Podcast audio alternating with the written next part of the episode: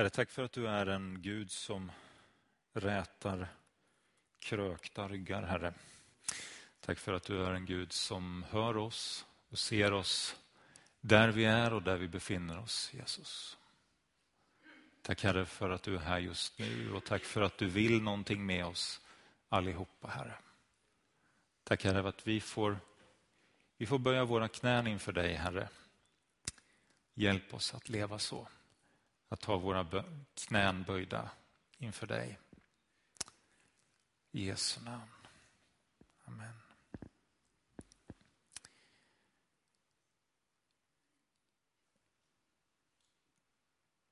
Det är ju så här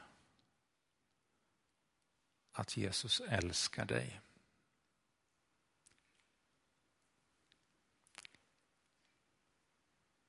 Det hoppas jag att du vet och att du känner. Så är det. Gud älskar dig. Glöm inte det. Det är lätt att tappa bort det. För det finns så många andra omdömen om oss.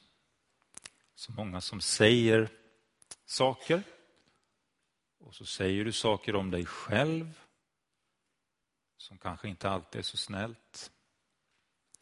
Men det finns en som älskar dig för den du är. För den du är skapad till att vara. Och du behöver inte vara någon annan. Utan han älskar dig för den du är.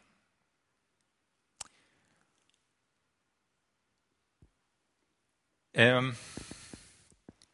idag så, så ska jag ta oss med till två stycken olika berättelser i Gamla testamentet.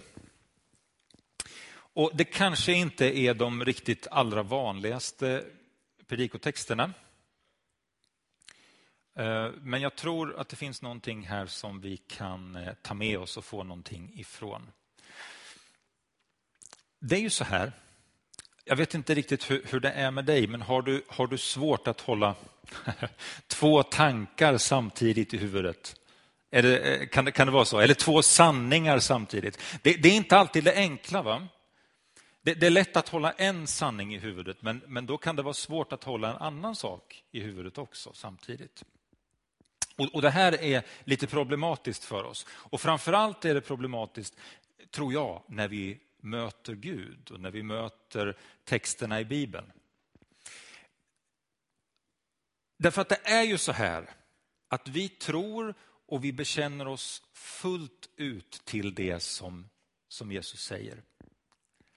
Och det som vi hörde alldeles nyss, detta om att, att vi får vara med och be för människor som är sjuka och de blir, kan bli friska. Eh, vi kan få vara med och driva ut onda andar ur människor. Allt detta bekänner vi oss till. Och samtidigt som vi gör det och samtidigt som vi vet att det är så att detta är någonting som Gud står bakom och Jesus har lovat att vi ska göra, så är det samtidigt så att vi aldrig har kontrollen över saker och ting. Det är inte jag som avgör vad som ska ske. Det är inte ett magiskt ordflöde som kommer ut och så pang, så händer det. Utan det är Gud som verkar. Och de här två sakerna, att gå i tro, att vara frimodig och säga, ska jag be för dig? Gud kan hela dig. Samtidigt hålla det i sin tanke och samtidigt veta, mm, Gud, det är du som avgör. Det är du som gör det. Hörrni, vi ska ta oss till, jag har kallat det här för mitt i allt. Ehm, jag är inte riktigt säker på varför, men det kan bli bra kanske. Jag läser från Andra Samuelsboken 12. Det här, det här är alltså ett, ett sammanhang där, där vi kommer in i där David har, eh, han har gjort bort sig totalt. Det som har hänt är det att han har tagit Batseba, en annan mans hustru, till sig och eh, han har även låtit döda hennes man. Eh, och sen har han gift sig med Batseba och sen har Batseba fått en son. Eh, och då hände det här. Herren lät en svår sjukdom drabba den son som Urias hustru hade fött åt David. David bad till Gud för barnet och höll sträng fasta och när han kom hem för att sova la han sig på golvet. Hovets äldste försökte få, honom att stiga upp från golvet men han vägrade och ville inte heller äta tillsammans med dem. På sjunde dagen dog pojken, men hovfolket vågade inte tala om det för honom. De tänkte, om han inte vill lyssna till oss medan pojken ännu var vid liv, hur ska vi då våga tala om att han är död? Han kan göra något förfärligt. När David märkte att de viskade med varandra förstod han vad som hade hänt och frågade dem, är pojken död? De svarade, ja, han är död. Vi kommer alltså mitt in i detta och vi förstår ju att det här är svårt för flera människor, eller hur? Det är svårt för David. Han, han kastar sig mot Gud, han ber honom om att, att pojken ska få bli frisk. Han, han gör allt han kan. Han fastar och han ber, han, han sover inte i sin säng, han sover på, på golvet. Och allting, alltså han gör allt han kan för att Gud ska höra honom, för att Gud ska göra någonting och för att pojken ska få bli frisk. Det är hans högsta önskan, det är hans bön, det är det han vill. Mer än något annat så vill han detta.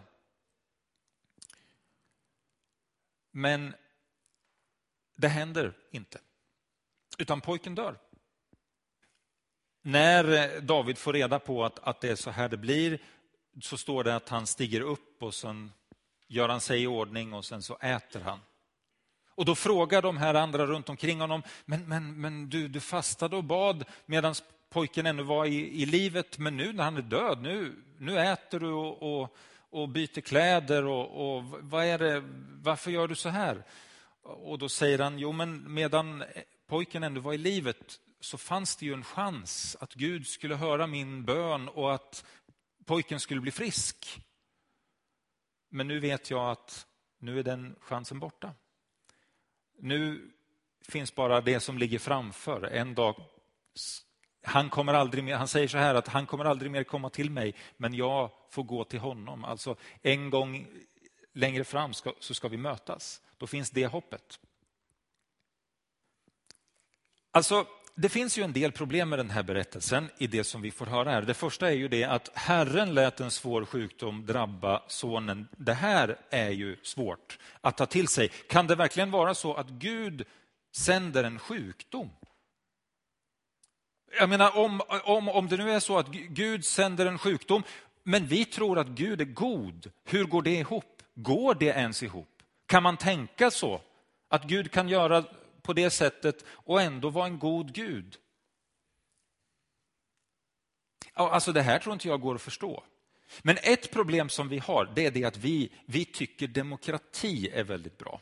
Ja, men det är väl inget problem, säger du. Jo, i det här fallet är det ett problem. Därför att vi tänker så här, att vi gemensamt kan komma överens om någonting, om någonting är bra eller dåligt.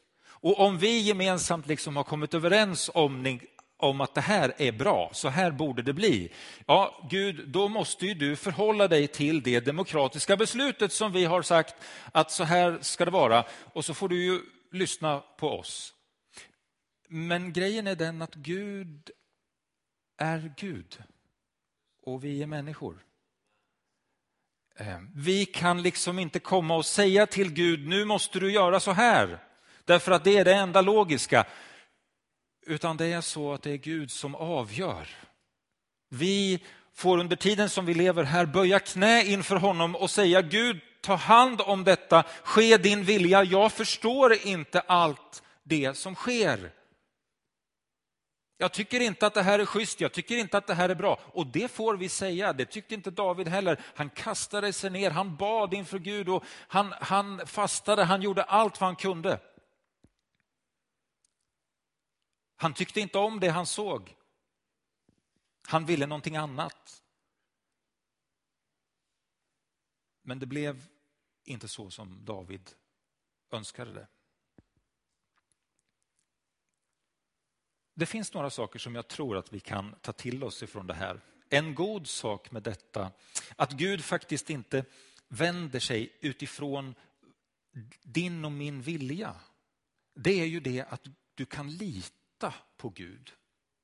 Du kan vara övertygad om att Gud står fast. Han står för den han är och för det han är.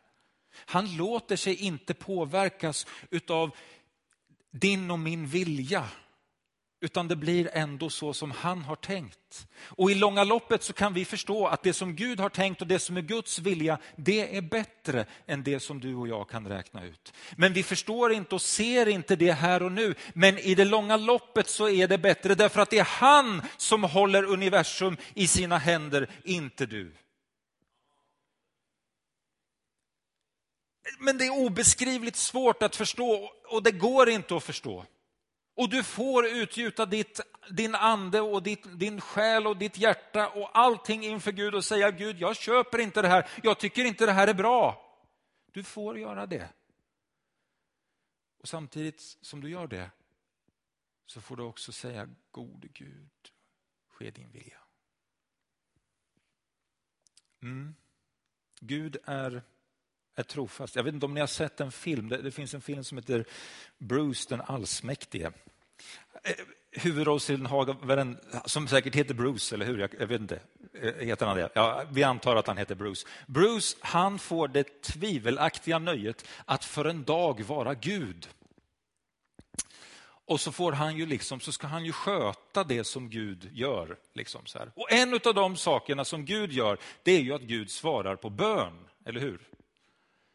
Eh, det är en av Guds uppgifter. Och sen, han blir ju fullkomligt nedbombad med, med böner då, denne kraken Bruce. Och så, Han vet ju inte varken ut eller in, hur ska jag göra? Och till sist kommer han ju på den briljanta idén och säga, ja men jag säger ju ja till allting. Alla får som de vill. Och så trycker han på knappen vad det är, det är någon dator där som står och rasslar med alla, alla bönämnen. Och det blir ju inte bra. För alla vinner högsta vinsten på Lotto. En dollar. Det blir ju inte bra.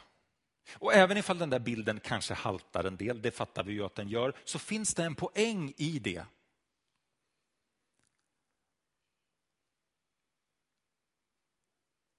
Att vi har så många olika önskemål, vi människor.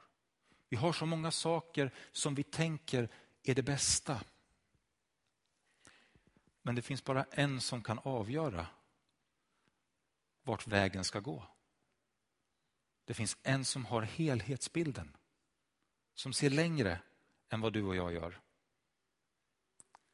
Och det är Gud. Och det finns en trygghet i det. Eller hur? Det finns en trygghet i att du och jag vet att oavsett hur många människor som kommer till Gud och säger nu måste du göra så här så är det som kommer att ske, det är Guds vilja. Så när vi kommer till Gud så kan du och jag vara trygga över att det kommer att landa väl.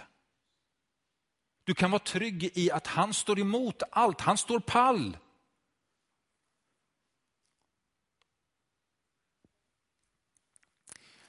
Det är fantastiskt att få vara med om att be för människor och se någon bli helad.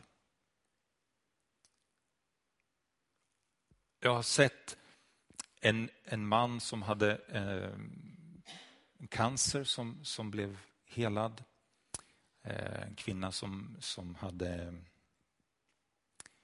eh, hörseln hade försvunnit för tio år sedan och så genom förbön så fick hon hörseln tillbaka.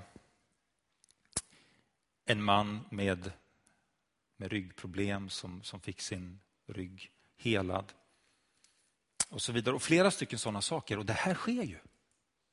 Så här är det. Gud, Gud gör under även idag. Och det kan vi vara trygga i. Och vi får gå i det, vi får tro på detta. Vi får erbjuda detta därför att Gud säger att vi får göra det. Därför att Jesus säger det, be för de sjuka. Det får vi göra. Det tillhör evangeliet, det tillhör din och min tro. Men vi ser det inte alltid. Vi vet att det är så här att när Jesus går här på jorden så vet vi att han kommer till vissa platser och nästan alla blir helade. Och så kommer han till någon annan plats och nästan ingen blir helad. Och, och, och, där i det sammanhanget, beroende på lite vilket evangelium man läser, så, så är det tydligt att det där är kopplat till, till hur de tog emot honom, vilken tro de hade. Det spelar roll. Omständigheter kan spela roll. Men vi får alltid komma till Gud med allt. Och veta och lita på att han, att han håller det han har sagt. Alltså det är den första saken egentligen, att vi kan vara trygga när vi kommer till Gud och veta att han håller. Den andra saken med den här berättelsen det är ju det att vi får komma på samma sätt som David gjorde. Vi får utgjuta hela vårt hjärta. Vi får ta hela registret och säga Gud, det här är inte okej. Okay. Det får vi göra och han tar emot det. Vi får räkna med Gud. Att eh, alltid veta att jag kan komma som ett litet barn och ropa och dra i pappas kläder och säga Jesus, Gud, lyssna nu då. Här är jag ju, hör du inte? Och så vet du att han alltid har tid för dig. Han har alltid tid för att lyssna på dig. Han har alltid tid för att sätta sig ner och säga, ja, vad var det nu då? Han lyssnar alltid på dig. Nu ska vi gå vidare till Daniels bok. Eh, och eh, i Daniel så är det ju framförallt Daniel som är huvudperson, men sen så är det också tre stycken kompisar till David som heter Shadrach, Mesak och Avednego. De byter ju namn, har ni märkt det? Ja, man, man får nya översättningar och så heter de helt, något helt annat än vad man först har lärt sig. Ja, ja, men det är samma personer. Ja. Eh, i vilket fall som helst så är det ju så här att kung Nebukadnessar han har sagt att alla människor ska böja sig inför den här eh, stoden som han har gjort och så ska de tillbe honom. Men det vägrar ju de här tre att göra. Eh, och eh, då tar ju han in dem och säger att vad är det ni håller på med? Ni är ju de enda typ i hela landet som inte gör det här. Ni måste göra det här, annars så ska jag kasta er i den brinnande ugnen. Och då är det här svaret som de ger. Shadrach, Mesak och Abednego sa till kung Nebukadnessar, vi behöver inte ge dig något svar. Om den Gud som vi dyrkar kan rädda oss ur den brinnande elden, ugnen och ur ditt våld, konung, så räddar han oss. Om inte ska du veta att vi ändå aldrig kommer att dyrka dina gudar eller tillbe den gyllene staty som du har rest. Då blev Nebukadnessar ursinnig på Sadrak, Mesak och Abednego och hans ansikte förvreds av raseri. Han gav order om att ugnen skulle göras sju gånger hetare än vanligt och han befallde några kraftiga soldater att binda Sadrak, Mesak och Abednego och kasta dem i den brinnande ugnen. De bands och kastades i den brinnande ugnen med mantlar, byxor, mössor och övriga kläder på sig. Eh, alltså det här som de gör, de här tre, är ju helt otroligt. Det här svaret som de ger till kungen. Tänk dig själv att du skulle stå där och veta att antingen så gör jag det som kungen har sagt eller också så måste jag kastas in i den här brinnande ugnen. Vad skulle du säga då? Ja, jag, alltså, vad skulle jag säga? Ja, men, skulle man hålla pall för det? Alltså, jag, jag vet inte. Ja, men det är ju otroligt. Vilken, vilken prövning. Men, men de här tre vilket svar! Ja, du vet att om Gud räddar oss, då, då gör han det. Men om han inte gör det, då ska du veta att vi kommer ändå aldrig böja oss för dina gudar. Det är ju en hållning som är värd att ta efter. Alltså. Det spelar ingen roll hur många gudar du håller på att rada upp här. Jag kommer aldrig böja mig. Jag har en Gud som jag böjer mig under och den guden är det som jag tjänar och som jag tillber. Den guden är den levande guden och det är honom som jag står för.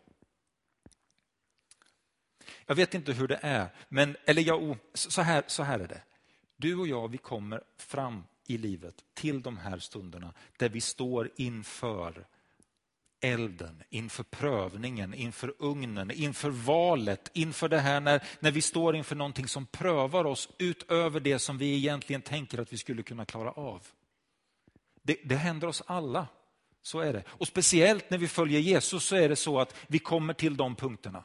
Där vi känner att helst så skulle vi önska att vi skulle slippa undan.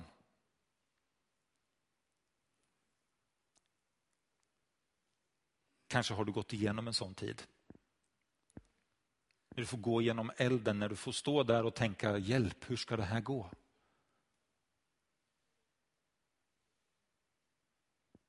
Att i den stunden hålla fast vid tron på Jesus. Hålla fast vid Gud och veta att om jag gör det så kommer han att vara med mig. Det som händer läser vidare. Plötsligt reste sig kung Nebukadnessar alldeles bestört och frågade sina rådgivare, var det inte tre män vi kastade bundna i elden? Jo, visst konung, fick han till svar. Men nu, sa han, ser jag fyra män fritt gå omkring mitt i elden, helt oskadda och den fjärde liknar ett gudaväsen.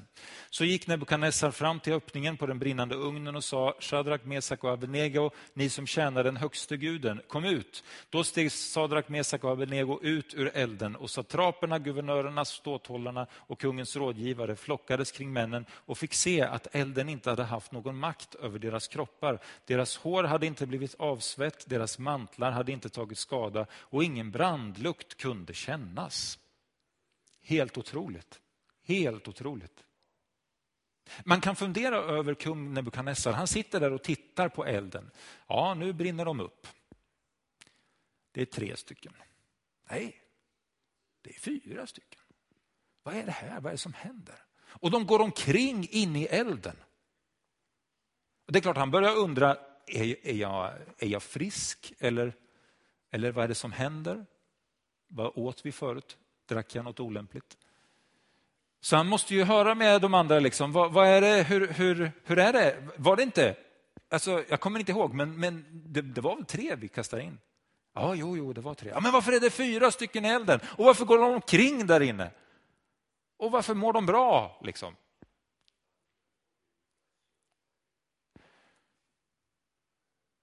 Och den fjärde liknar ett gudaväsen. Vem är det som är inne i elden med grabbarna? Det är Gud. Du, när du går igenom livets svåra svårigheter, när du står mitt i elden, när du är i det som kräver allt av dig hela livet och det egentligen inte finns något hopp om någonting, då ska du veta att med dig i den elden, genom allt, så finns det en Gud som står där vid din sida och tar hand om dig. Så är det. Han släpper aldrig dig, han överger dig aldrig. Han är vid din sida och han kommer aldrig, aldrig, aldrig ge sig förrän du är ute på andra sidan. Om det är här i det här livet eller om det är i himmelen, det spelar mindre roll. Men en sak ska du veta, han kommer aldrig att överge dig. Han är med dig i elden oavsett vad det är som ligger framför. Om du står inför en sån situation där du ska välja eller där du liksom tvingas till att på något sätt ge uttryck för din tro och det är svårt, då ska du veta att det är värt det. Därför att Gud kommer att vara med dig. Gud kommer att vara med dig. Jag vet inte om du har bett sådana där böner som du efteråt har, har ångrat att du har bett någon gång. Har du gjort det? Eh, det har jag gjort några gånger. En, en bön som jag bad en gång, det var så här. Ja, det, det var så här att jag bad Gud, gör mig till en bättre ledare. Ja, alltså jag ångrar att jag bad den bönen. För det, för det blev väldigt jobbigt. Det blev det. Därför att Gud visade mig en väg ehm, och saker och ting som jag behövde jobba med i mitt liv. Eh, och saker hände och det blev jättejobbigt. Men jag tror att när jag kommit ut på andra sidan efter några år så, eh, så var jag kanske också en bättre ledare. Jag tror det. Men ibland, jag, jag, så här, jag tror inte att vi ska be Gud om svårigheter. Jag tror att de svårigheterna som, som vi får möta i livet, de räcker till ändå. Vi behöver inte be om mer problem. Nej. Men däremot så behöver vi be att Gud ska hjälpa oss i det som liksom livet serverar för oss. I det som, som vi får vara med om när vi går framåt. Och det kommer han att göra. Han kommer vara med dig. Så är det.